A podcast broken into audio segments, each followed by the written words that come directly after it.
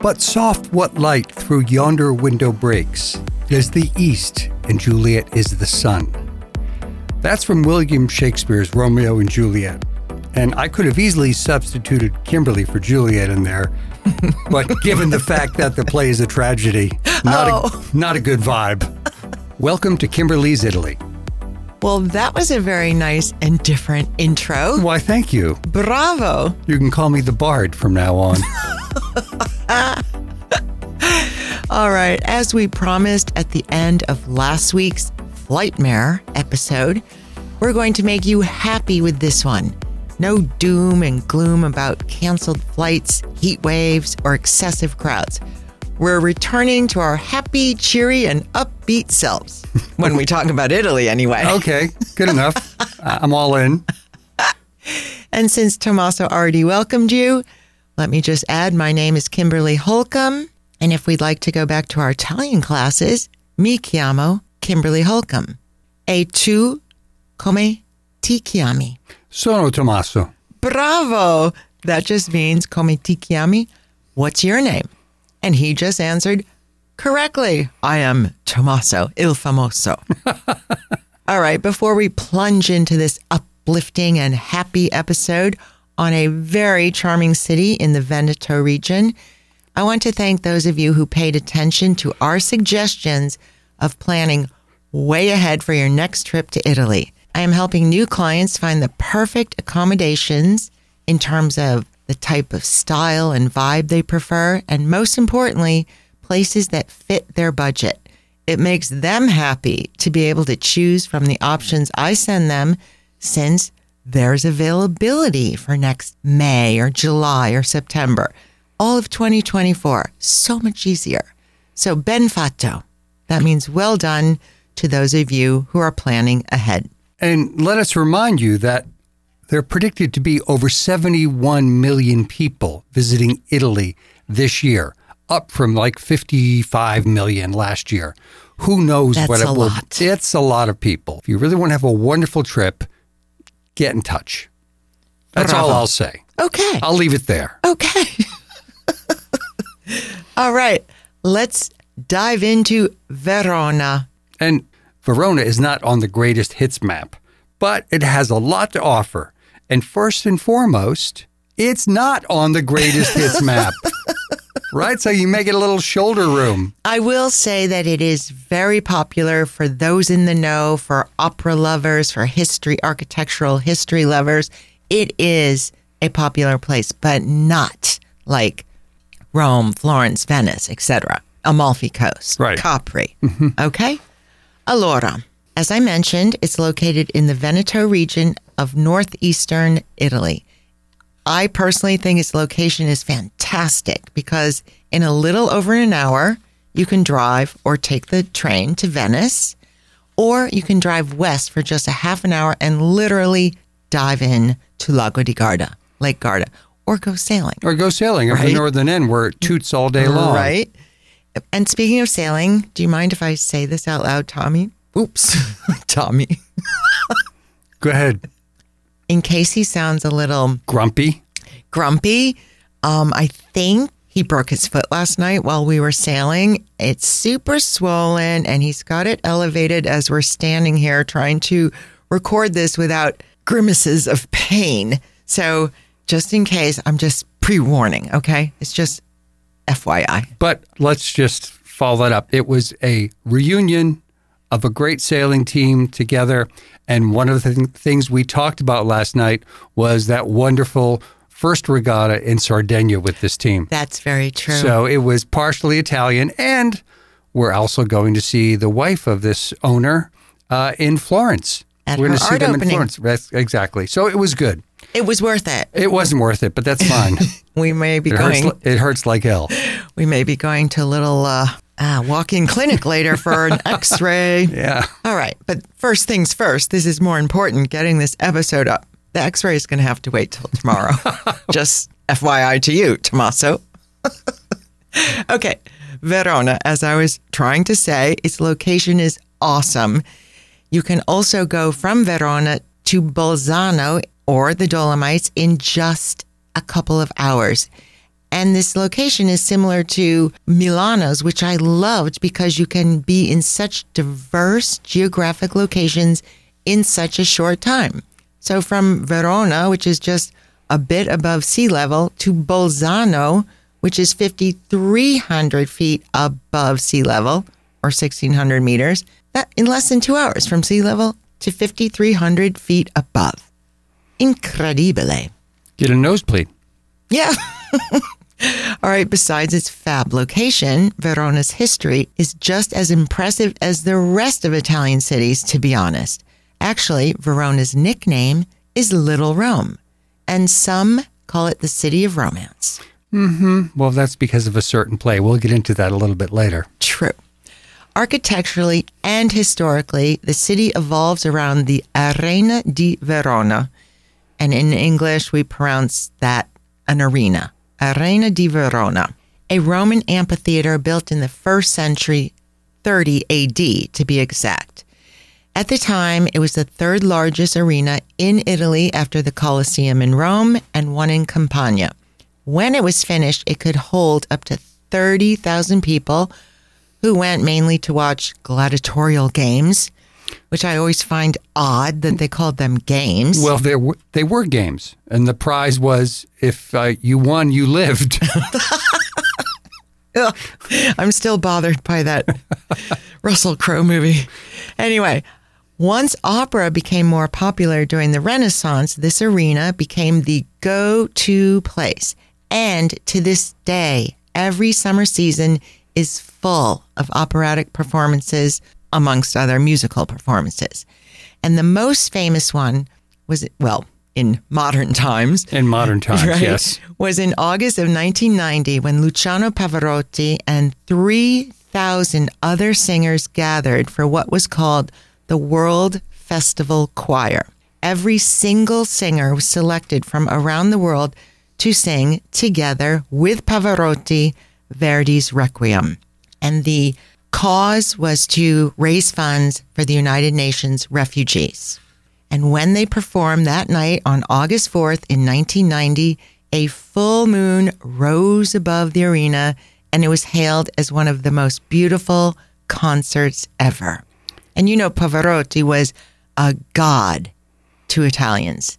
Just imagine that 3,000 singers singing Verdi's Requiem with Pavarotti in that arena with a full moon. Mm-hmm. That's like goosebumps. It's goosebumps, almost like when he sang with you too. Oh, that was so awesome. Yep. Oh, okay. I heard every detail of this night in 1990 from the parents of my friend from Milano, whose name is Simone. Simone took me to his parents' house in Verona for an Easter weekend one year while I lived there. And Simone's mama told me that there were about 15,000 seats available because they had to leave 3,000 seats, you know, for the singers. But the average person from Verona wasn't necessarily invited, but that didn't mean that they didn't go. All of the locals hung out below the arches, and as she said, you could feel the ground move when all 3,000 people were singing together Wow. right? So she told me that during my first dinner there at their house. And then afterward, they said, Guess what's going on? There's a rehearsal in the arena. So we walked from his parents' house, which was close to the bend in the river, the river that winds its way through the city is called the Adige. And I hadn't seen the arena yet because of how we drove into the city to get to his parents' place. I hadn't seen it at all because it's dead in the middle of Yeah, the it's- condensed area. Mm-hmm. So we were walking, walking. When I finally saw it, I was just blown away. But at the same time, for some reason, I was expecting like a sunken amphitheater. I had just been in Taormina, Sicily a few months before, and I remember standing above that arena looking down to it. And it most likely, this one in Sicily, most likely originally had the walls and the arches and was built above ground. But the one I had seen most recently appeared to be sunken. So when I turned the corner in Verona and saw this amphitheater, I was like, Dio mio, it was just mind blowing. And then we entered it, and that is when I was in complete and utter awe. It was one of those, you know, like pinch yourself moments. And the fact that years ago you could walk into this amphitheater without a ticket, without waiting in line. It was just a discussion after dinner. Hey, there's a rehearsal going on at the local venue. Let's go. The local venue. on Diamo. so we went, we walked in, and I just took one look. I was like, oh, you know, it was so far removed from any kind of place where I'd ever seen a rock concert or any kind of musical concert in America. yeah, and the fact that you could just walk in. It was incredible. Truly one of those nights I'll never forget. So the rest of my long weekend in Verona consisted of Simone walking me to all the main piazzas and architecturally significant things he was so proud of of his city. And we went into Piazza della Erbe, which is probably the most impressive piazza in the city. And it's rectangular in shape and pretty large and had been the main piazza to sell and purchase produce, meats, all kinds of goods. So naturally, we had to go to his favorite cafe in that piazza so he could say hello to all his friends and have an espresso. And at the time, I didn't drink coffee yet. I wasn't completely fluent in Italian to be with his friends and understand everything. So my biggest memory of that cafe visit was the like thick, thick smoke. You know, everyone would smoke cigarettes and I couldn't engage with the conversation or get into an espresso because I didn't drink it yet. So basically, I just remember that cigarette smoke from Piazza della Erbe in Verona. I think you told me once too about the rapid fire Italian. Oh, sort of like when you're talking to me and trying to get me to to understand. understand, understand Italian. They cannot do slow motion No, or, or slow speed. no. No. So anyway, all right. And one building back to this Piazza della Erbe, literally one building away from this main piazza is another one called Piazza dei Signori, which I remember vividly because it has a statue of Dante. And this statue is so severe, but so beautiful, surrounded in this little courtyard with brick and arches and marble. So I am going to put a image up on Instagram tomorrow so you can all see it. Verona, a little more about its architecture, is full of Roman architecture that is very well preserved, I have to say. Even that arena is in amazing condition, considering it's 2,000 years old. The entire city was deemed a UNESCO World Heritage Site in 2000 due to the collection of beautifully preserved ancient, medieval, and Renaissance architecture. And that is really significant if you think about that. So many periods of history and all of that architecture is intact in one small city. And this is the type of thing I think everyone should know before they go. Right. And Verona is home to a lot of walls. Yes, it is. And the walls, just where you spoke before about all the different types of architecture, they are a confusion of defensive structures of all shapes, sizes, and historical periods because Verona was its own city state at one point, and the Lombards came, and the Austrians came, and Venice came, and everyone sort of put their mark on the architecture and the defensive structures in the region. And as you mentioned before, the Adige Adige. That's not an easy one to pronounce. Okay, so the Adige. Bravo. there we go. the river. Um, it suggests because it surrounds. They placed Verona there initially because it was covered in three sides in water. It was a defensive position, Oh, and That makes sense. Right. So that's also an important consideration if you're looking for a break from the hustle and bustle of the tourists, because there are even tourists in Verona, right? They're going to be there, but you can take a nice walk around both sides of the river, and it's about three and a half miles, and what? What's three and a half miles about the walk. It's about three and a half miles if you want to walk w- around from one side to the other? around the outside Oh, I and then see. the inside. oh, and come back in. Right. And the river is not navigable. You know, it's pretty pretty low. There's not much. Um, so there are no boat tours. But there are 10 bridges from ancient bridges to modern bridges. So you've got many places to cross and get a great view from the other side. But It is. It is a beautiful view because there's quite a few towers church steeples, bell towers. It's very cool. So, but back to the walls for a second. The Romans actually built two separate walls at different times, and they fell into disuse when the commune of Verona built its own walls in the 12th century. I mean, think about that. It was like, oh, those are old, Yeah. right? And and today there's Let's get contemporary and, And- build our new one in the 12th century. and today there's little left of those Roman walls apart from two gates. The Porta Bossari. Oh, sorry. You were trying to pronounce it yourself. Okay, go ahead. You hesitated, so I jumped. Porta Bossare Bravo. and the Porta de Leone. That's a good one. Okay, there you go. But the Porta Bossade was where everyone who entered the city to sell into the markets had to pay their fees. So there were armed guards. They had to, when you came into the city, into the walls, you had to pay your fees before you If- could sell, If you were a local, you could just walk through, correct? If you were a vendor. And also, as I said before in the opening, Verona is the setting for two of Shakespeare's plays Romeo and Juliet, a tragedy, and Two Gentlemen of Verona, which is a comedy.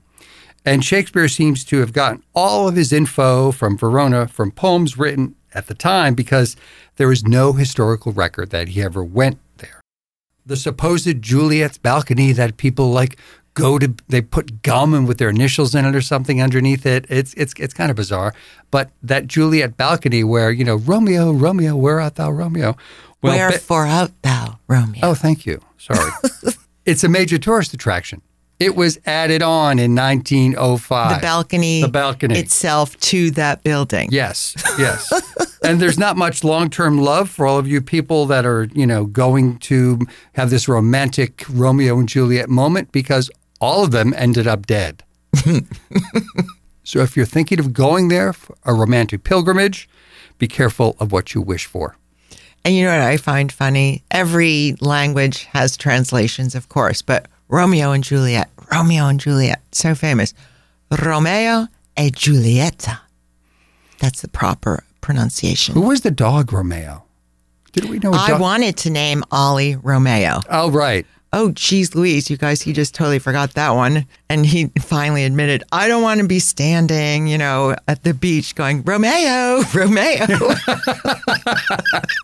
As an American man in a- Jamestown, it was Rhode a, Island. It was also a border collie. I mean, Okay, all right, we're on a tangent again. Okay, let's go back. Get back. ready now. church lady here. I knew, I knew, I knew. He knew I was gonna bring I this saw up. You, I saw your outline. because I cannot not tell you about the churches in Verona. Their Duomo, called Santa Maria Matricolare, that's another tongue twister. Matricolare has a lot going on with a very interesting combination of stripes. This is this is importante, I think. Some of the facade has stripes made from white stone, which is now obviously an off-white, and then bricks, like three or four layers of bricks horizontally on top of each other, made to delineate from the white stripe. That is not that's not common. Oh, And it's a, it's atypical, but it's also in Firenze, the Duomo. those are two different colored marble stone. this is brick. That's that's my point. Okay, I'm is sorry. normally stone, like Orvieto. We've spoken about these, uh, even in in Lucca. These stripes are the element is is everywhere in Italy, but in this case, the stripes are made of bricks and stone. That's what I mean. Oh. is rare. So I find it really interesting, and Apologies. Thank you very much. You know me and my church details. All right. And the other odd thing about this Duomo is that there's not a grand piazza in front of it, but instead just this small little rectangular area. And literally part of that is a parking lot. You can park like 30 cars, 20 cars in front of the church. And I just, I don't know. It's a funny entrance for a Duomo, but is it worth a visit? See. There's not many churches that aren't worth a visit. Oh, music your- to my in, ears. In Oh. your in your view. Uh, there's hopefully there's a cappuccino bar right around the corner Oh, there is everywhere. of most. And finally, we need to mention the amazing wine from the Veneto region, which literally these vineyards are close enough to the city that you can technically rent a bike. Now you can do an e bike and head straight up into the hills over the river and taste Valpolicella and Soave, which is a dry white wine, and that is spelled S O A V E. Not like who was Enrico Suave. Remember that? Yes. So this is pronounced Suave. And just like every other city in Italy, the restaurants offer local regional wines so you can taste it everywhere you go in Verona. However, I think it's fun to go to vineyards and learn more about the process and then you figure out why you love vino so much. And why it tastes different in so many regions. Exactly. It's all the soil and the grape and mm-mm-mm. All right. And now a little chat about the cuisine of Verona and Tommaso. This will make you very happy because guess what? Um, What's your favorite thing? ragu? Yes. Ragu is big in Verona. Oh, good. Uh huh. However, the disturbing news is that they make a donkey ragu. Oh, no. Ragu di mulo. I mean, I'm not really big into donkeys, but I'm not into eating. Well, we go and feed our friends donkeys. You do. I sit in the car and Yes, surf my phone. You have said this before, which I wish you'd stop saying. I'd re- I'm just trying to reiterate it so our audience knows my preference in case anyone has donkeys. I feed treats to our friends donkeys every week when we take our food scraps and feed their chickens and all the other animals. So to think that you could never, ever venture to try a ragu al mulo, di mulo. See, no, thank no. you very much. No, what an interesting. And also, I have to be honest and say that they, in Verona, they also eat horse meat. And that hits me even harder. But again, this is their history. And I will just share with you the word cavallo, C A V A L L O. That means horse. So if you see it on the menu, stay clear of that if you have the same attitude we do. And if you were on the fence thinking about, ooh, should I try horse meat? I could technically, I could list off every single name of every horse my family has ever owned, you know, like farm horses, work horses, and tell you them all the way back to my great grandparents' farm. And then you would never eat it. Who's the horse that jumped on your foot? Broke Chubby. It? Chubby. Chubby, yeah. Yeah. I had a broken foot then. Tom has a broken foot now. Okay, in summary, in Soma, the gastronomy of Verona is similar to other northern areas that have polenta, risotto, gnocchi. Those three items play a big role. So, slightly heavier mountain type dishes are prevalent, but just like everywhere else in Italy, it is all grown and made with care and consideration for what goes into every single meal. In Soma, you know, next year on our trip, this coming October is planned already, and then we have a few, three or four next year. I am taking you to Verona, I, I would love to go to Verona. right? Actually, check out the real estate on it once in a while. Oh, Dio mia, where are we not moving? I just, you need to be educated. Well, in summary, I think Verona is slightly overlooked, maybe because most people are rushing to get to Venezia. Right. On the most of them go on a train. It's kind of hard to drive there, as we've discussed. So they're on a train and they think, "Oh, Verona, I've heard of it. Should we stop?" No, it's only like you know forty more minutes on the train. So they go. So as I mentioned, I think it's more of the opera buffs, art history, architectural lovers. And so, yes, there will be people, but it is definitely, definitely worth a stop. And you might get lucky and enjoy several days in this history rich little place without the rest of mankind. It's very, very true and very promising. right. Andiamo. Il anno prossimo. We're going next year. Va bene. I think I think we need to finish, wrap it up here because I'm looking at Tommaso's face and then I glance down to his foot. Which is the size of a kumquat. That's not big. Which, Kumquat is the size of a watermelon. whatever.